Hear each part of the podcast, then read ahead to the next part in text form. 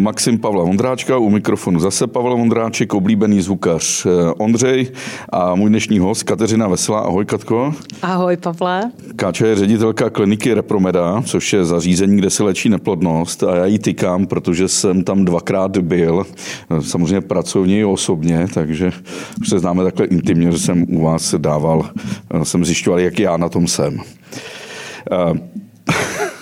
První věc.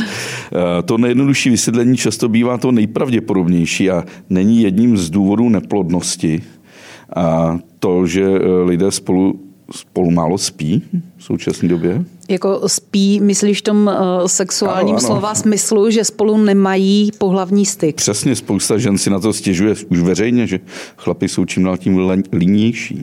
Uh, no tak uh, v řadě případů bychom se opravdu měli jako první zorientovat v tomto tématu a zeptat se toho páru, zdali toto je v pořádku, zdali to probíhá a jak často to probíhá, tak je to tématem řady jako vtipů, slušných i méně slušných, ale něco pravdy na tom opravdu bude, Pavle. A myslíš si, že postupem času skutečně se snižuje ta, ta frekvence toho pohlavního styku? Tak musíme si říci, že dříve tohle téma bylo daleko větším tabu, nežli je nyní, takže se o tom také méně hovořilo, ale zase naopak jsou éry, kdy je to trošku uvolněnější a pak, když je to trošku utaženější. Ale domnívám se, že jako první věc si musíme říct, že každý jedinec má nějakou svou jinou vnitřní a vlastní potřebu tady tohoto a že ne vždycky to u těch partnerů jako je v rovnováze. To je jedna věc. A druhá věc je, že opravdu časem, věkem v tom jednom partnerství a zejména tehdy, když to má být důvodem té prokreace a nikoliv, jako jak se říká, té rekreace, tak pak řekněme i ta frekvence toho pohlavního styku toho páru klesá. Je to trošku taková jako hrůza. Protože si myslím, že vy muži nejste rádi nuceni k něčemu, jako právě z tohohle jednoho důvodu, že teda se objevila někde ta čárka, takže partnerka křičí, mám ovulaci teď. A to asi na tom přestává být to hezké, na té erotice a na tom sexu. No, já jsem se ptal proto, že zjišťuju ve svém okolí, že kdysi to bylo tak, že ženy, aby se tomu vyhnuly, tak říkali, že bolí hlava.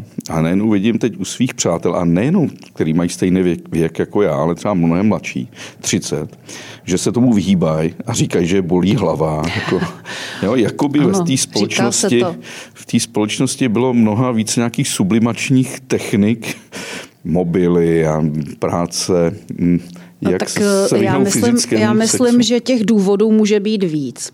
Ta role těch mužů, přiznejme si, v dnešní době je jiná a ta společnost, jakoby ta pluralitní a ta rovnoprávná společnost je staví do trošku jako jiné role, než ve které byli vnímáni a sami sebe vnímali dřív. Takže muži, aby byli korektní, tak pomáhají ženám s domácími pracemi a dělají třeba i ženské práce vysloveně a z určitého hlediska je to v pořádku, ale z určitého hlediska ten muž jakoby oslabuje to svoje mužské ego a ten testosteron je u toho muže k něčemu jinému, než, než je k vykonávání domácích prací. Ale když je ten muž s tím spokojen, tak je to v pořádku. Ale v momentě, kdy to jeho ego je, řekněme, sráženo nebo, nebo omezováno těmihle věcmi, tak se samozřejmě mohou dostavit i jiné důsledky tady toho počínání a chování. Já jsem to nechtěla teď říct pejorativně, nechtěla Neřek, jsem říct, opa. aby muži začali zase za sebou táhnout ký a uh, začali se chovat jinak, jako jak ten jeskyní pračlověk. Ale musíme si to uvědomovat a říci si, že ta civilizace jako toho mužství možná trochu těm mužům jako záměrně ubírá a pak se to může projevovat i takhle. A řekněme si, jsou třeba i kvalitní náhražkové aktivity, digitální aktivity a kdo to třeba měl možnost vidět nebo se s tou technikou seznámit, tak vidí, že ty ženy jsou digitálně mnohem krásnější než ty jako živé, skutečné, protože nemají žádné vady na kráse a podobně. Takže i tohle může být jedna z věcí, proč ten lidský sex je na ústupu a jde to někam jinam. Tak říká se, že muži jsou vizuální a ženy jsou akustické, takže spíš poslouchají, co ten muž říká, jak to říká, jakým tónem, ale ten chlap asi potřebuje vidět opravdu tu fyzickou krásu, aby se takzvaně nakopl. A protože si nejen ředitelka kliniky Repromeda, ale i spolumajitelka, vidíš tedy vaši budoucnost růžově, co se týče asistované tak, reprodukce a léčby neplodnosti, uh, než, já, třeba před, než by to bylo třeba před třiceti lety? Uh, jako, co se týče oboru reprodukční medicína, tak uh, ten, pokud uh, nenastanou nějaké katastrofické scénáře, to narážím teď na současnou neklidnou situaci v Evropě nebo vůbec celosvětovou neklidnou situaci, uh, tak reprodukční medicína bude mít zde velmi pevné místo, protože ta situace se víceméně zhoršuje. Zhoršuje se tím, že lidé mají jiné aktivity, takže nezakládají rodiny nebo neplodí děti zavčas a odkládají to rozhodnutí, že prostě se do toho pletou různé další civilizační choroby, že nežijeme úplně přirozeně, nemáme tolik toho přirozeného pohybu, co ty minulé generace. A zkrátka, jak si správně nakousl, a teď jsme se o tom bavili, i jakási ta, řekněme, sexuální aktivita za účelem splození toho dítěte nemá tu frekvenci u řady párů, jak by se očekávalo. A tak vidím naše místo nás jako reproduktologů, embryologů a reprodukčních genetiků jako velice upevněné v té době. Ale jak se bude vyvíjet de facto ten medicínský trh, jak to ve zdravotnictví bude do budoucna vypadat a jakou formu a podobu ty kliniky budou mít, to jsem zvědavá. Je rozdíl mezi oplodněním, které jako v posteli, na mezi, nebo já nevím, klidně v obýváku a v laboratoři? No tak už jenom tím, že něco je v obýváku nebo na mezi, nebo v ložnici, nebo někde jinde a něco je v laboratoři, tak ten rozdíl sám o sobě je takový, jak bych řekla, i zvukomalebný. Jo. Ale to dítě je vlastně stejné, nebo nemá zvýšená rizika plynoucí z toho způsobu oplození, ale já jsem právě jestli, myslel, že... že tomu tak není, že, že tam dochází v laboratoři k přirozené selekci, že vezmete ty nejlepší spermie a to nejlepší vajíčko? Ano, určitě ty techniky výběru té nejkvalitnější reprodukční buňky jsou zde a my je velmi rádi používáme, protože to obecně zvyšuje a zlepšuje jednak tu vlastní úspěšnost a také snižuje riziko potratu. Protože skutečně některé lidé věří tomu, že při přirozeném početí je ta nejrychlejší spermie zrovna ta nejzdravější a ta nejlepší. Ale na naší klinice pracuje uh, univerzitní profesor, pan profesor Pavel Trávník, který stál vlastně u zrodu prvního dítěte ze zkumavky. A ten se vždycky tak nějak jako kouzelně chytá za hlavu a vysvětluje všem laikům i odborníkům, že ten přirozený výběr té spermie nemá nic společného s těmi genetickými vlastnostmi. Prostě jedná se jenom o tu nejrychlejší spermii nebo o tu, která se tam prostě dostane jako první. Ty ostatní tomu pomáhají, ale tady není nikde psáno, že ta spermie nemůže nést nějakou špatnou genetickou informaci. Mhm. Takže ten výběr té spermie v laboratoři je určitě překonává ty možnosti toho přirozeného výběru svým způsobem. Jako takhle, já jsem člověk jako stále přírodní a, a vím, že ta příroda se nedá uh, ohýbat, že se nedá obelhávat, oklamávat, ale můžeme jí jako velmi dobře napomáhat. Takže výběr nejkvalitnější spermie uh, existuje a je to trend současné doby. Uh... Teď úplně z jiného jako, okruhu. Když jde žena na transfer embrya, tak by údajně na sobě neměla mít parfém. Prý to embryologům vadí, že by to mohlo mít vliv na to embryo. To je zkušenost jednoho mého kamaráda, který mu řekli v Praze, aby přítelkyně nepřišla navoněná. Uh, jako...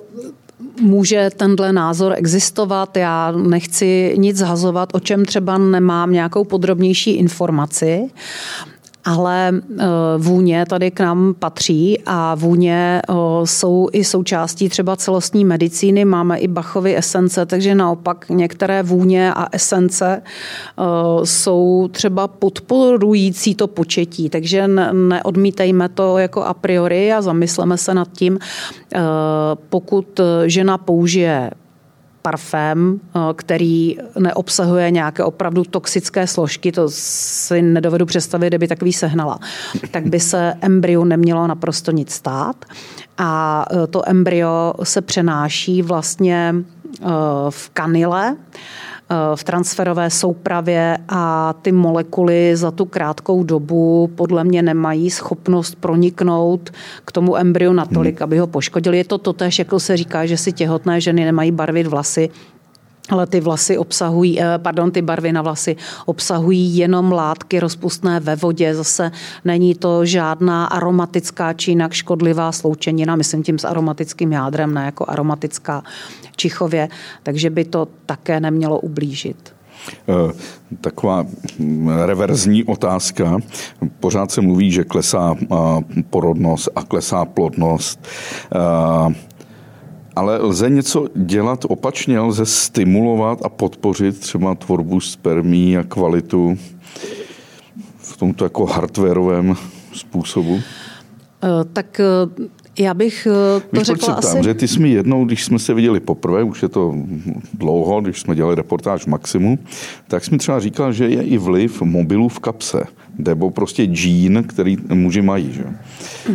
Obecně zjednodušme to trošku. Ty civilizační vlivy, ty negativní civilizační vlivy mají současně negativní efekt i na spermatogenezu. Vídáme, že mladí muži třeba intenzivně pracují nebo podnikají, věnují se prostě zaměstnání. Je to stres, je tam méně pohybu, je tam třeba nekvalitní, nebo ne nekvalitní, ale nevhodné složení stravy.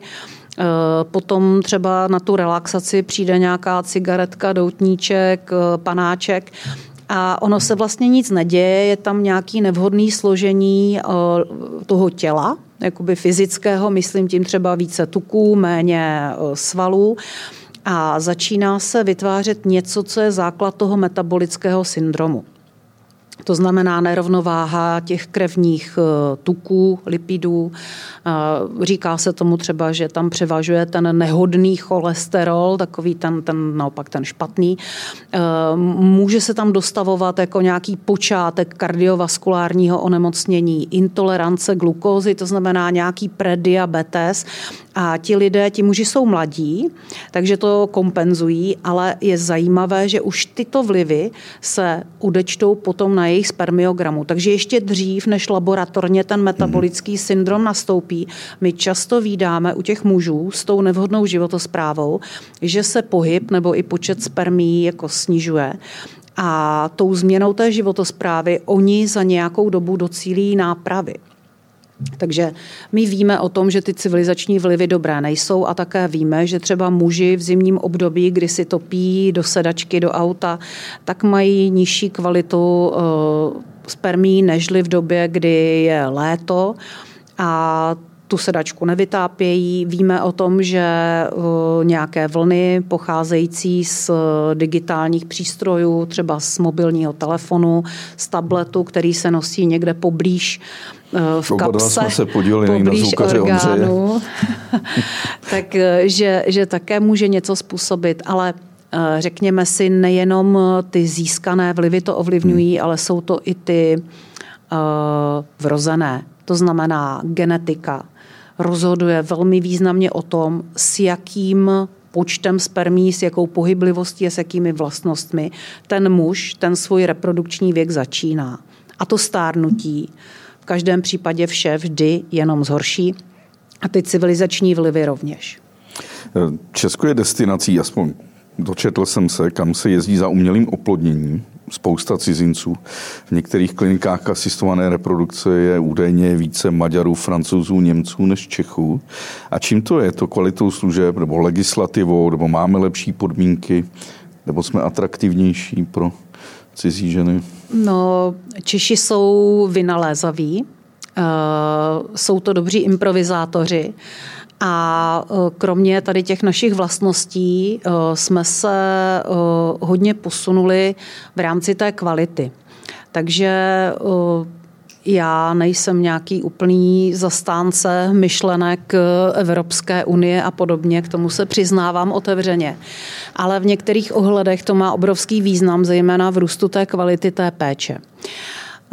V České republice máme relativně liberální legislativu, protože my jsme tradičně zemí, kde náboženství nehraje prioritní roli. Mm-hmm. A řada lidí se tady hlásí k tomu, že jsou ateisté. Takže nám některé tyto věci neovlivňují tu legislativu a řídíme se opravdu myšlenkami léčby a pomoci těm párům a nezanáší se do toho nějaké jiné, ať už dojmologie nebo jiné prvky. A v neposlední řadě,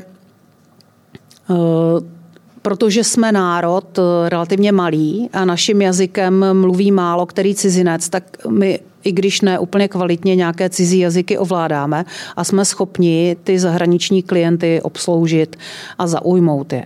Ale jedna věc je tady taková, že se ten příliv těch zahraničních klientů v průběhu covidu poměrně zpomalil a zastavil. Uvidíme, jak to půjde dál.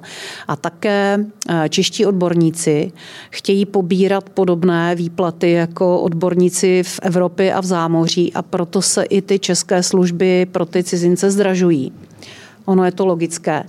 A ti cizinci měli na výběr ještě i jiné destinace, které by nás byly porazily. Mezi ty nové destinace třeba patřila i Ukrajina, velmi slibně se rozvíjející reprodukční medicína u nich, což se teď díky té situaci zbrzdilo a zastavilo. Takže to místo České republiky tady je, ale uvidíme, jak se to bude vyvíjet dál. Děkuju, že jste doposlouchali až sem. Zbytek podcastu musím vás odkázat na info tečka cé zet, kde můžete mít samozřejmě zaplacený všechny podcasty, které info tečka cé zet dělá. Díky.